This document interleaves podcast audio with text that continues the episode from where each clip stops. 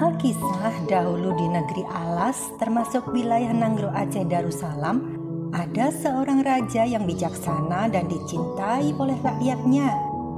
Sang raja baru saja mendapatkan seorang putra yang dilahirkan oleh permaisurinya dan diberi nama Amat Muda. Belum genap setahun umur Amat Muda, ayahnya meninggal dunia.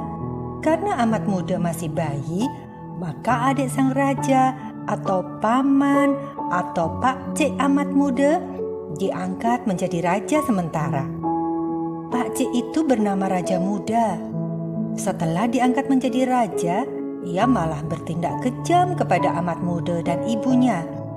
Mereka berdua diasingkan ke sebuah hutan terpencil. Raja Muda ternyata ingin menguasai sepenuhnya kerajaan yang sesungguhnya menjadi hak Amat Muda.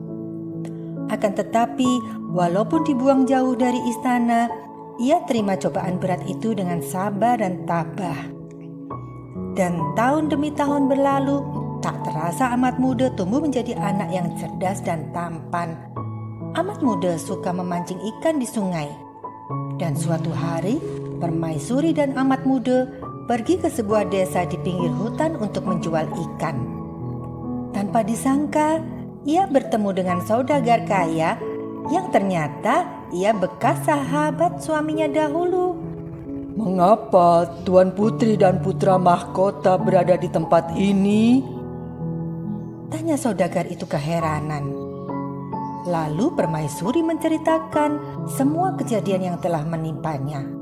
Dan mendengar hal itu, sang saudagar segera mengajak mereka ke rumahnya dan membeli semua ikannya. Sesampainya di rumah, saudagar kaya itu langsung menyuruh istrinya untuk memasak ikan tersebut. Akan tetapi, ketika sedang memotong perut ikan, sang istri merasa heran karena dari perut ikan itu keluar telur ikan yang berupa emas murni.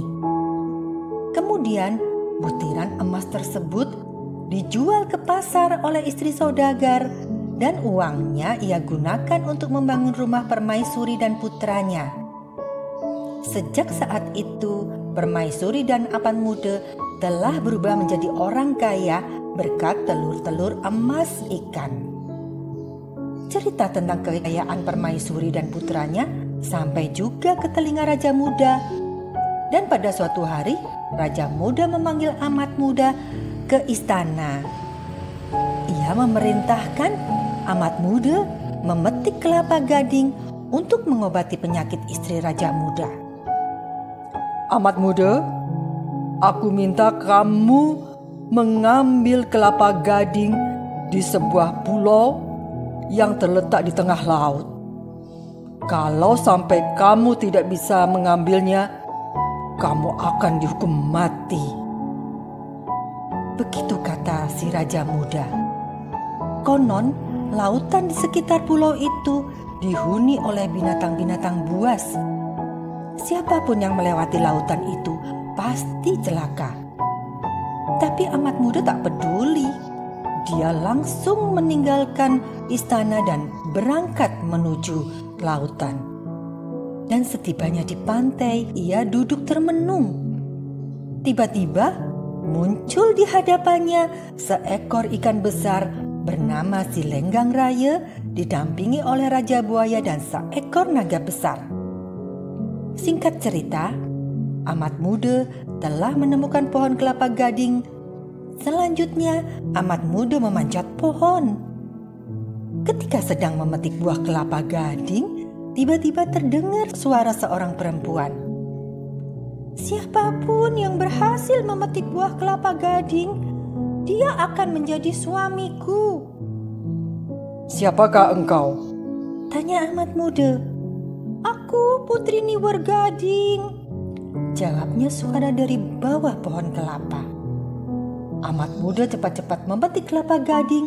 Setelah turun dari atas pohon kelapa, alangkah takjubnya Ahmad muda melihat kecantikan Putri Niwer Gading. Akhirnya, Amat muda pun mengajak sang putri pulang ke rumahnya untuk dipersunting.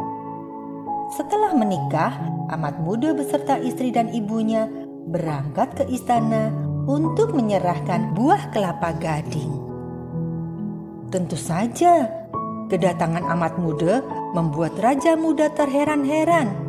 Oh, kau sudah datang amat muda. Wah, kau pastilah orang sakti. Kalau begitu, akan aku serahkan tahta kerajaan ini kepadamu.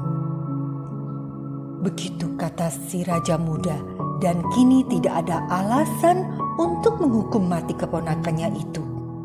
Dan beberapa hari kemudian, amat muda dinobatkan menjadi raja negeri Alas.